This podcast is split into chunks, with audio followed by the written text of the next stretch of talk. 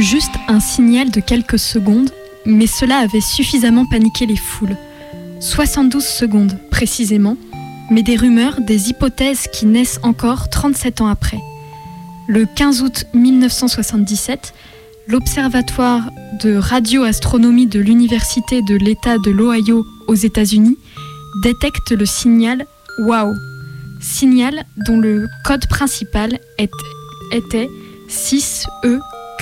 6EQUJ5, signal venu de l'espace. L'homme qui observe le phénomène est Jerry R.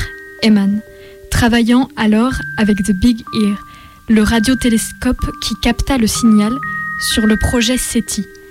Et encore aujourd'hui, les rumeurs courent. Il a raison.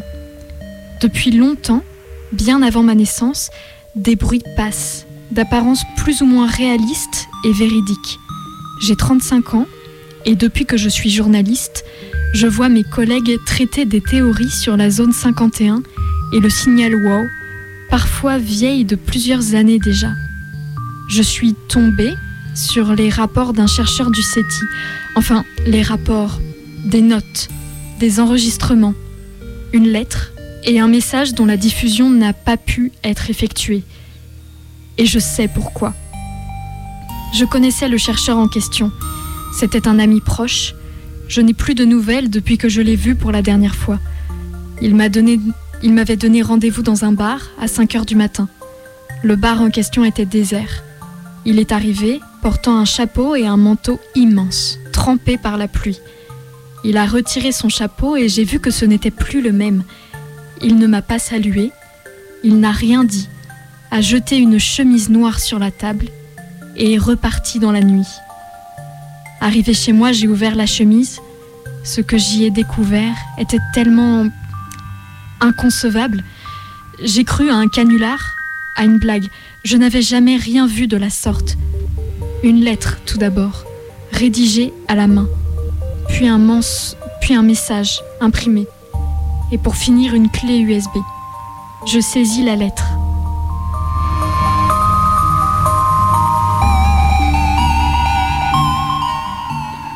Depuis ce phénomène, rien de semblable ne s'est produit. Le logiciel SETI Home est un logiciel qui permet à n'importe qui disposant d'une connexion Internet et d'un ordinateur de télécharger et d'analyser les données d'un radiotélescope. Détecter un signal d'une intelligence extraterrestre, prouver que nous ne sommes pas seuls dans l'univers. Ce but a évidemment échoué. Aucun signal détecté sur des millions d'ordinateurs connectés pour des millions d'amateurs et de professionnels surveillant plusieurs radiotélescopes. On en a eu un signal et depuis, plus rien. Et ça, ne me, paraît étrange aux yeux de personne. En vérité, des signaux, il y en a eu beaucoup. SETI Home n'est qu'une couverture, un mensonge. Les données sont fausses, toutes, inventées de toutes pièces pour faire croire qu'on cherche encore, mais que personne ne trouve rien. Tout est déjà programmé. Mais ils ont trouvé. Des signaux, des tas de signaux. Depuis WOW, tous les radiotélescopes de la planète recevaient des signaux. Avec les avancées technologiques depuis 77, tout s'est bousculé. Les signaux devenaient de plus en plus précis, de plus en plus longs. Ce n'était plus un simple 6EQUJ5, mais des pages entières de code. On ne comprenait pas. Toute la NASA et les autres agences spatiales étaient en, ébullition. Il y a eu juste un élément qui a fait soudainement basculer les choses. Une technicienne de surface s'était suicidée. On l'a retrouvée pendue dans les locaux. Dans sa poche, une lettre. Pour mes recherches. J'en ai fait une copie. Ils disent de mourir. Ils veulent que l'on remarque. Ils hurlent qu'ils peuvent maintenant. Ils pouvaient voir, mais c'était tout. Ils étaient là, ils nous voyaient, mais nous non. Mais c'est fini, fini. Là, ils communiquent. Pas avec nous, mais bientôt les autres comprendront. Ils disent ça sans cesse. Leur voix résonne, sans cesse. Je sais qu'ils sont là, là, partout, là où nous ne voyons pas. Mais je les reconnais. Je les connais, eux. Ils se disent perdus, faits prisonniers dans l'immensité noire. Ils regrettent, ils veulent quitter l'enfer. Ils ont peur. Leurs voix grondent, tremblent, gémissent dans l'enfer. Là où ce n'est pas vivant. L'enfer, l'enfer, l'enfer. Ils appellent à l'aide, à l'aide. Dans ma tête, dans ma tête, dans ma tête. À l'aide. Je n'ai pas mis longtemps à réaliser que la personne ayant écrit ces lignes avait un problème psychologique, une sorte de schizophrénie, quelque chose du genre. Je ne m'y connais pas en maladie mentale, mais je pensais à ça sur le coup. La suite du message m'a démontré le contraire. J'étais sûr qu'une chose de ce genre allait se produire. Avec tous ces phénomènes étranges, les chercheurs étaient sous pression, ne comprenant pas forcément bien ce qui se passait, et devaient fournir des explications aux autorités et aux autres sphères de la société. Mais comme je viens de le dire, ça aurait dû être un chercheur, un scientifique qui aurait pu passer à l'acte, craquer sous la pression. Quand j'ai lu la lettre, je n'ai pas compris ce qui s'était passé dans la tête de cette femme. Je pensais qu'elle était folle, je pensais qu'elle était dépressive. Sauf que ça a continué. Une vague de folie a saisi les centres de recherche, les agences, les observatoires. Partout dans le pays, les chercheurs semblaient déprimés. Ils perdaient leurs cheveux. Beaucoup disaient ne plus arriver à dormir. Ils disaient que c'était dû au stress, que ça les perturbait. Mais dès qu'on aurait trouvé la solution, tout se calmerait. Les chercheurs avaient tort. Tout a empiré. Les suicides ont suivi. C'était affreux. Les centres de recherche sont devenus des usines de la mort. Les pertes s'enchaînaient sans cesse. Tous ces scientifiques, avant de se donner la mort, écrivaient, s'enregistraient. On les voyait se dégrader, mais on ne réagissait pas. Tellement concentrés dans nos recherches, il y avait des cernes, des yeux rouges, le teint pâle et plus de cheveux. Mais nous, on ne voyait pas. Ils se donnaient la mort de, de, de manière toutes plus affreuses les unes que les autres, mais on ne pleurait pas. Chaque jour, on retrouvait un corps, voire deux, la corde au cou, une balle dans la tête, les membres brisés sur un parking. À chaque fois, des lettres, des témoignages, tous semblables, tous sans aucun sens. Les centres de recherche étaient énormes. Je connaissais les victimes sans vraiment les connaître. Bien sûr, il ne fallait pas avertir les familles des scientifiques, on en avait interdiction. On continuait à leur dire aux familles que leurs proches étaient en plein travail, qu'ils allaient bien, mais qu'ils n'avaient pas le temps. Elles ne s'inquiétaient pas. Elles avaient l'habitude d'être sans nouvelles.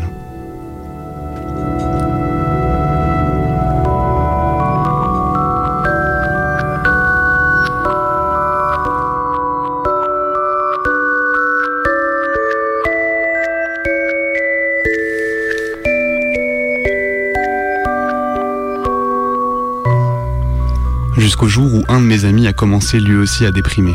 Là par contre, je l'ai vu se dégrader, je l'ai vu changer. Un soir, il a voulu me parler, il était ivre, je m'en souviens.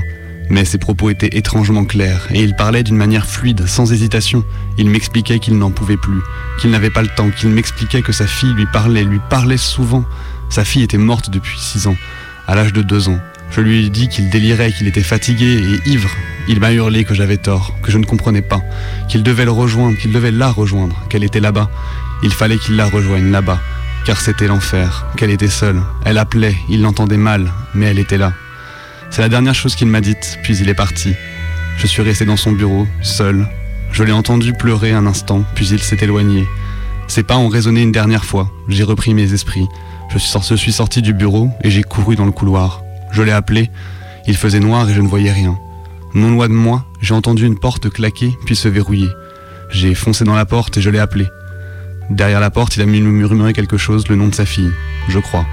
Puis j'ai entendu un clic, le clic d'une arme qu'on charge. La détonation a résonné dans le couloir.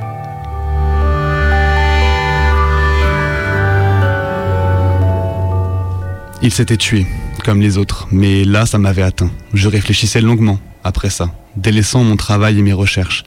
Plus tard, quelques jours après cet acte, j'ai repris. Mais différemment, j'étais ailleurs, disons. Les signaux continuaient à arriver par centaines, chaque jour. Les suicides continuaient sans cesse. C'était devenu une routine. Des pages entières de code, tous différents.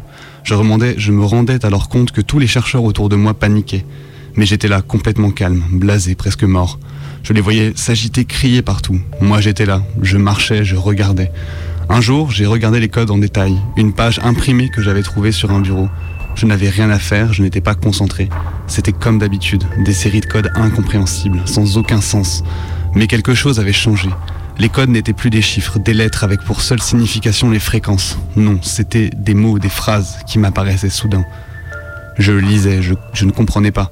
Je me suis dit que j'étais très fatigué, tout simplement. J'ai voulu aller me reposer, me détendre. J'ai lâché la lettre, enfin les codes, puis je suis parti, dans un bureau. Il y avait une sorte de radio que j'ai allumée, je voulais penser à autre chose. Je n'ai trouvé aucune fréquence. Un bruit blanc continu s'échappait de la radio.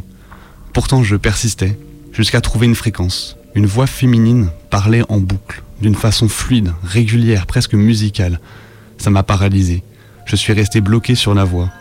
Mais d'abord, j'ai pensé à une émission radio, toute bête. Mais les propos étaient autres.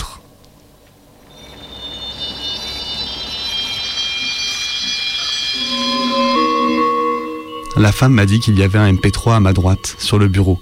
Elle m'a dit de le prendre et d'enregistrer, car les scientifiques ont besoin de preuves, aussi futiles soient-elles.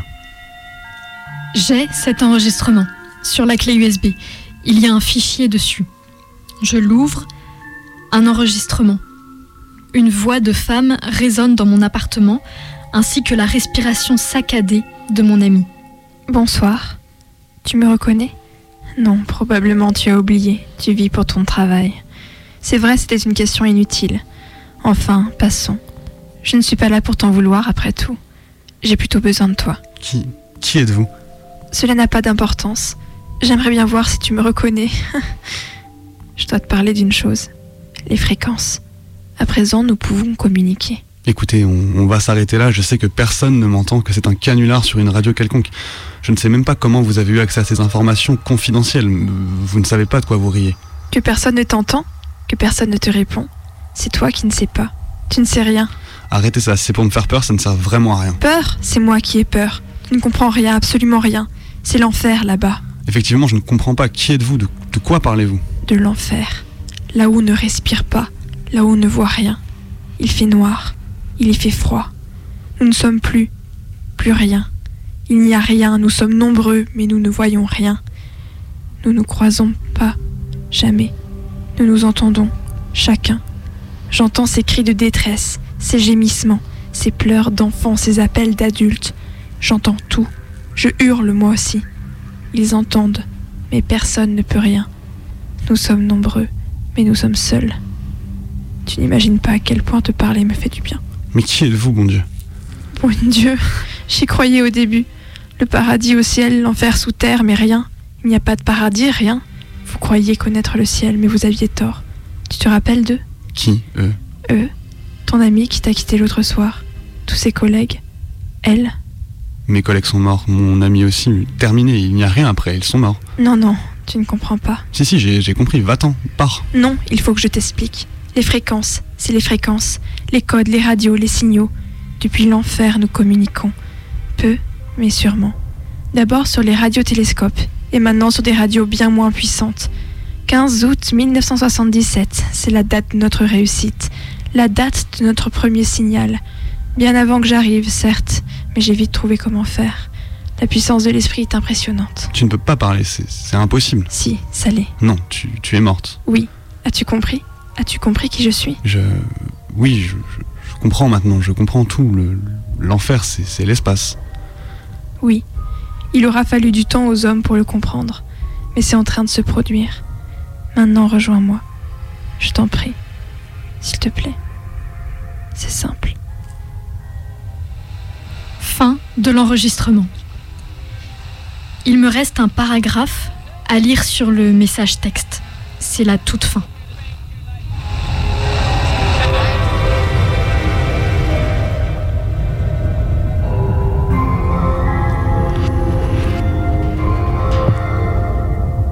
Je ne, pense pas, à ce qu'elle m'a dit. Cela ne me choque pas plus que ça fait en fin de compte. Je regrette juste une chose, que je ne puisse pas en parler. Ils m'ont vu, ils entendent tout. Ils ne veulent pas que les gens sachent, mais j'ai trouvé la solution. Quelqu'un le transmettra à ma place, ce message. Une source sûre, une amie, une journaliste. Quelqu'un que le monde croira, écoutera. Mais moi, c'est fini. Cette conversation a changé ma façon de voir les choses, ces phénomènes. Vos proches sont là-bas, des personnes que vous aimez. Ils souffrent, vous n'imaginez pas à quel point. Mais vous pouvez les rejoindre. Comme mon ami a rejoint sa fille, comme j'ai rejoint ma femme. Rejoignez-moi.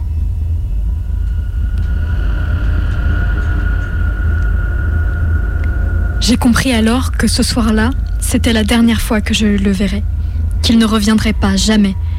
Je ne distingue plus le vrai du faux. Peut-être que mon ami délirait simplement, je ne sais pas. Mais je diffuserai ce message tout de même, par respect. C'était sa, dernière volonté. Juste une chose, réfléchissez sur ce que vous venez de lire, ce que vous venez d'entendre. Réfléchissez avant de passer à l'acte. Ne faites pas comme moi.